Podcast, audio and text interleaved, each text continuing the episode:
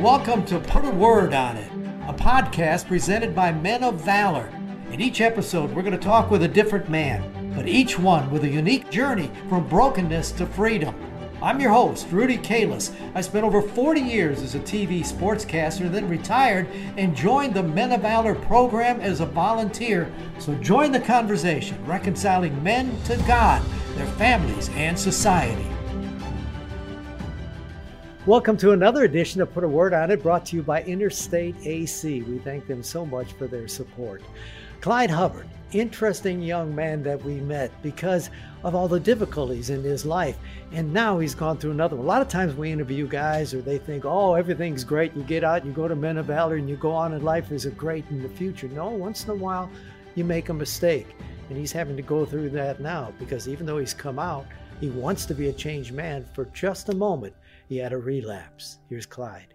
You know, we were just talking about Clyde. Your story really resonates, I think, with a lot of guys, guys that I work with, guys that have gotten out, who come out with their hearts wanting to do the right thing and then make a mistake. Were you were you disappointed in yourself?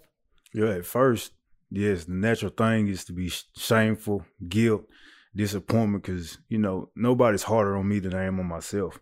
So I, I really took it as an opportunity to to grow from it and just really seeing the growth from it and being able to use that experience to help other men that I'm around that are probably struggling the same way I was. Um, it, it really brought a peace and a happiness to be able to to help somebody else other than myself. But you've got a peace, but you don't know what's going to happen though. Not not at all. But I have a belief in God that He knows your heart, and and He puts us in certain situations to use to to help somebody else. There's always somebody watching. There's always somebody that doesn't know who to talk to, where to run to. All we know sometimes is just to continue to go in the downward spiral that we're going in. But you have opportunity to get back up and to to use it to help other men around you. Let's go back. How much time did you spend? Six years. For what? Robberies. I had seven robberies in 27 hours. So it was a crime spree.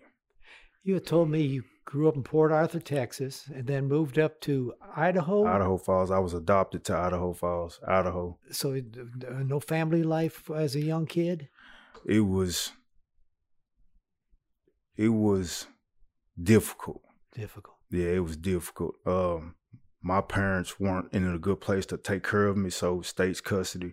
So I was adopted. It just ended up being that the adoption led to a worse situation. So I suffered a lot of childhood trauma at that time.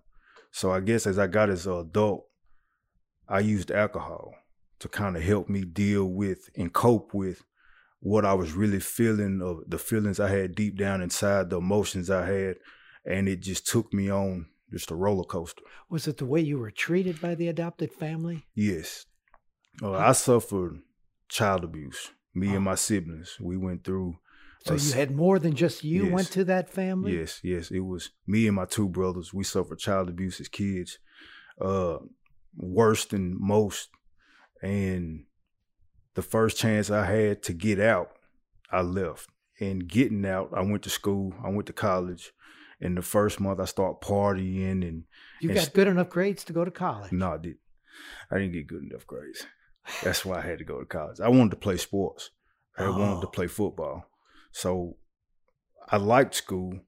I just didn't want to pay attention in school. Right. So I had to go to a community college to get my grades up, get the GPA up gotcha. enough to be able to transfer to a to a D one to possibly get a chance of playing football. And where was that?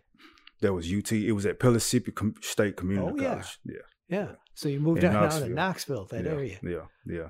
And I got around some guys that were in another city that was close by.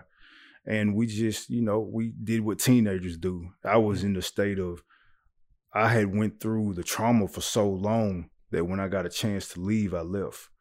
And it was, I guess, rebellion. I guess, you know, being sheltered and having to go through what I was going through for so long, it was just freedom just to be able to do what I wanted to do and drinking and women and it ultimately led to jail, then prison, and now here I sit. You sit here now, here, why? What happened? When I first got incarcerated for all those charges, the seven robbers in 27 hours, the years, really my life was supposed to be taken away. They were offering between 40 to 50, 51 years. And it was at that time where just being in the cell, just waiting to go to court. It wasn't the first court date because that's when I found out about how much time in between. It was the second court date. And when it was coming, it was just, I had a peace. It was like God said, just relax. Just, just relax. Well, you know what I'm saying? You, you'll make it back. Cause I was really debating if I was ever going to see the streets again you know, that's what I'm thinking. Like, I'm never going home again. I'm never going home again. And it was just, that's where I first got the first instinct that he was right there. Just saying, just just relax, just hold on. But he'd never really been a part of your life? He had. I've had aunts, grandma, oh, pick yeah. the Bible up, get the Bible up. Man, but you Bible. don't want any of that because you're I running. Yeah, I'm running. I'm I'm just wild. And it just took certain situations to happen for me to just be like, okay, I hear you. I'm gonna relax. And I had saw so much, you know, pain and trauma, and I've made it through all of it. No matter what happens, I tend to make it through it. And I know that's got to be one person, that's God. So I've always, you know, just held tight, knowing that He's watching over me. So you don't think you're going to be scarred for the rest of your life by the trauma you went through? There are some people who are. You can be if you let it. You know, I think that we think alcohol and the drugs are the problem. That's not the problem. The problem is we've already had past trauma, past hurts, past pain that a lot of people just don't know how to deal with. So they use it to cope and just to make it through life, but they don't have to use that. You see what I'm saying? First, once they're able to deal with the pain and figure out what it is from that childhood, most of the time it's from the childhood what leads us down the roads that we lead to, and then we can't deal with it. We don't want to tell nobody about it. We don't want to talk about it. We turn to alcohol, turn to marijuana, whatever drug of choice yours is. I think the backstory is powerful. I think that's a really strong thing. How'd you get connected with Men of Valor? How'd you get here? Well, it was parole. They said a halfway house. You know, they wanted me to do a halfway house. And I remember just I was talking to the reentry guy, and he was, you know, basically in other words, have you heard of Men of Valor? I had never heard of Men of Valor. So it was just like something was pulling me saying, you need to go there. That's that's what you need to try. And once I got back to the unit, I filled out the application and I talked to Tommy Mathis. And it was really, man, I was just sick of it. I was just sick of, you know, caring about what everybody else thought, living for everybody else, you know, being miserable, being down, you know what I'm saying? So it was like it was pulling me here. And then once I got to Men of Valor and I had to start digging deep in the story of why it happened, you know, what put me in that position? You know what I'm saying? What have I learned from it? Was it the drinking? Was it the, you know, was it the drugs? And it, it wasn't never the drugs. I just never dealt with the pain of the childhood trauma that I suffered. And I think there's a lot of people out there that haven't never done, never dealt with it. And it's still just ruling them to this day. Why do you think you made the mistake of slipping up this time? And are you afraid that it can happen again?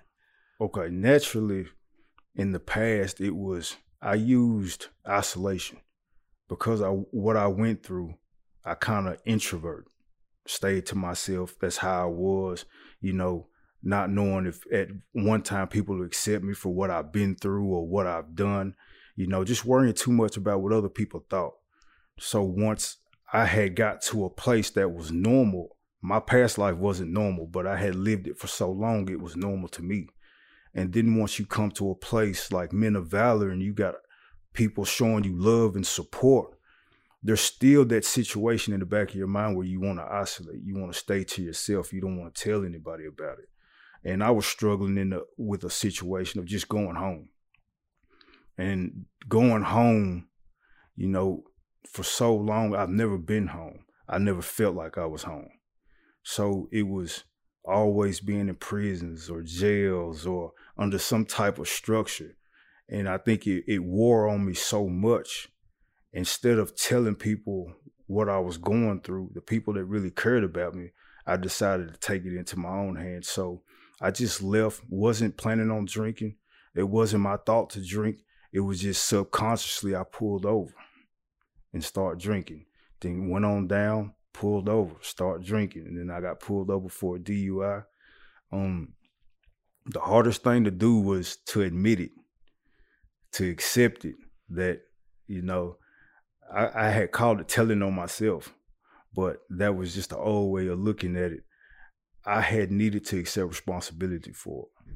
I had, for me to grow, I had to be able to, you know, say, hey, I made a mistake. I need your help. And I was just willing to put in the work that I needed to put in to come out of it. Seems to me, in a way, then, it's going to make you more determined than ever not to let it happen again. I think what's made me more determined is seeing some of the 30 day guys come in and seeing some of the men that I could help and seeing how they respond to it. It, it, it has brought a peace. You see what I'm saying? I guess when you fall, you have a chance to get back up. And and just the grace that this place has shown me, that Men of Valor has shown me, and given me another opportunity. And at this at this time, I don't know what's going to happen, but it's it's not it's not on my mind. I'm supposed to be right here at this moment doing this. I feel like this is what God's like. I'm gonna put you right here, use it, and I've just got more joy from that than than anything. That's such a good story. You know, we uh, call the program "Put a Word on It." Have you got a word for me? Yeah, Proverbs twenty four sixteen. Though a righteous man falls seven times, he'll get back up, and the wicked will stumble in their ruin.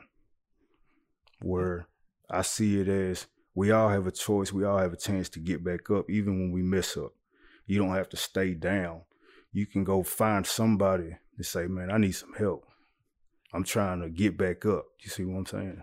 If I was trying to think of one word out of that beautiful passage, is there one word that, that kind of comes to your mind? Resurrection? I'll say that. Resurrection. Gives you another shot. You give you get a chance Our to get Lord, back up. He rose from the dead and give us all hope. And I think the same will happen for you. Yes, sir. I didn't mean to give you the word, but that's what came to my mind. Yeah, that's exactly what it is. Glad you're a good man. God bless you. All right, thank you. Whew, listening to Clyde, wasn't he just open, just absolutely honest about his life? He doesn't know exactly what's going to happen. Resurrection, when you think about it, it gets way down deep in your soul because our Lord did that for all of us. But we get a chance to rise, and Clyde gets a chance to rise. No matter what happens now, he'll be a young man of God. He'll be all right. Good Lord has got him in his hands. Thanks for joining us. Join us again next time as we put a word on it. You've been listening to Put a Word on It. We would love for you to subscribe wherever you download fine podcasts. You can rate and review us on Apple Podcasts, iTunes, or Spotify. Put a Word on It is brought to you by Men of Valor. To learn more, go to movministry.com.